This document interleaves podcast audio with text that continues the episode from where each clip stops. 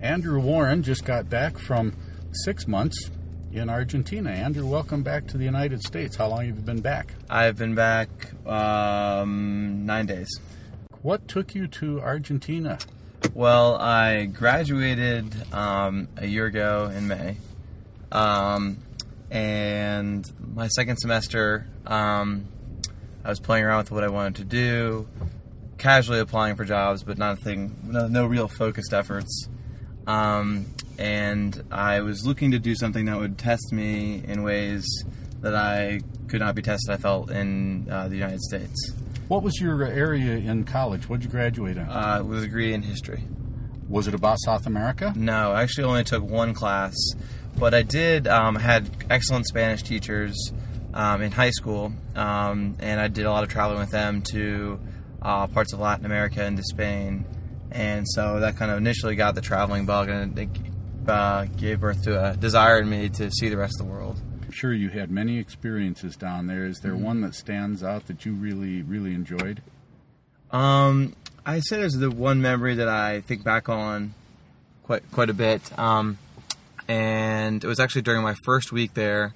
My first week when I moved down there, I lived with a family um, through a friend of my dad's. Um, and so I was out. uh, We went out to their country house, um, and we were taking the train back in on Sunday night, back into the city. And the train was quite crowded, and a lady was sitting there um, with her two children uh, in two seats. And when my, um, I guess we'll call her my Argentine mother, um, while I got on the train, um, she immediately moved her children and made a space for her to sit down. Um, and then, without even no hesitation, my Argentine mom just grabbed one of the children and put her on the lap like it was completely normal. Um, and that experience really kind of got my my created a certain you know the accurate perception in my head that these people are very different than us. There's a uh, there's a level of comfort just with the random person. Um, there's a certain um, national identity that they all see. There's a you know a certain affection that they all share for one another. That isn't something. It's something that they're just born into. It's not something that's know on the conscious level. It's just part part of who they are, and that's what I fell in love with.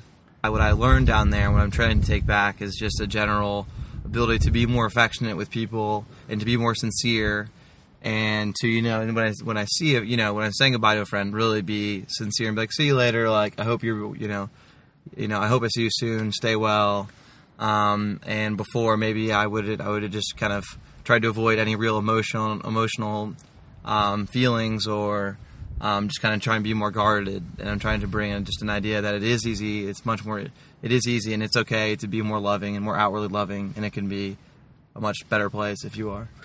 Is there anything about American culture that you think people in Argentina would benefit from? You know, that's that's an interesting question because oftentimes I feel like feel like people go abroad and just see all the beauty and all the wonderful things about being abroad and makes them more cynical about America. But I actually developed, you know, my liking for and the, the pride in our country even uh, increased tenfold. I would say because um, what we, for instance, what we expect our government of our government and what we expect of one another is just incredible. You know, for instance, Katrina happens now in Argentina, the government would completely completely inept at dealing with that, and people would just be left to deal with it on their own. Now we have a, an idea that we need to take care of those who are not as fortunate. I mean, sometimes that can be skewed with different deviations in our foreign policy, maybe, and it seems like we're just, you know, the big bad wolf. But really, ultimately, I think there is a certain giving and kind nature towards others that is ingrained in America, both in our government and our people. Well, thanks for your time, Andrew, and welcome back. I appreciate that. Thank you very much.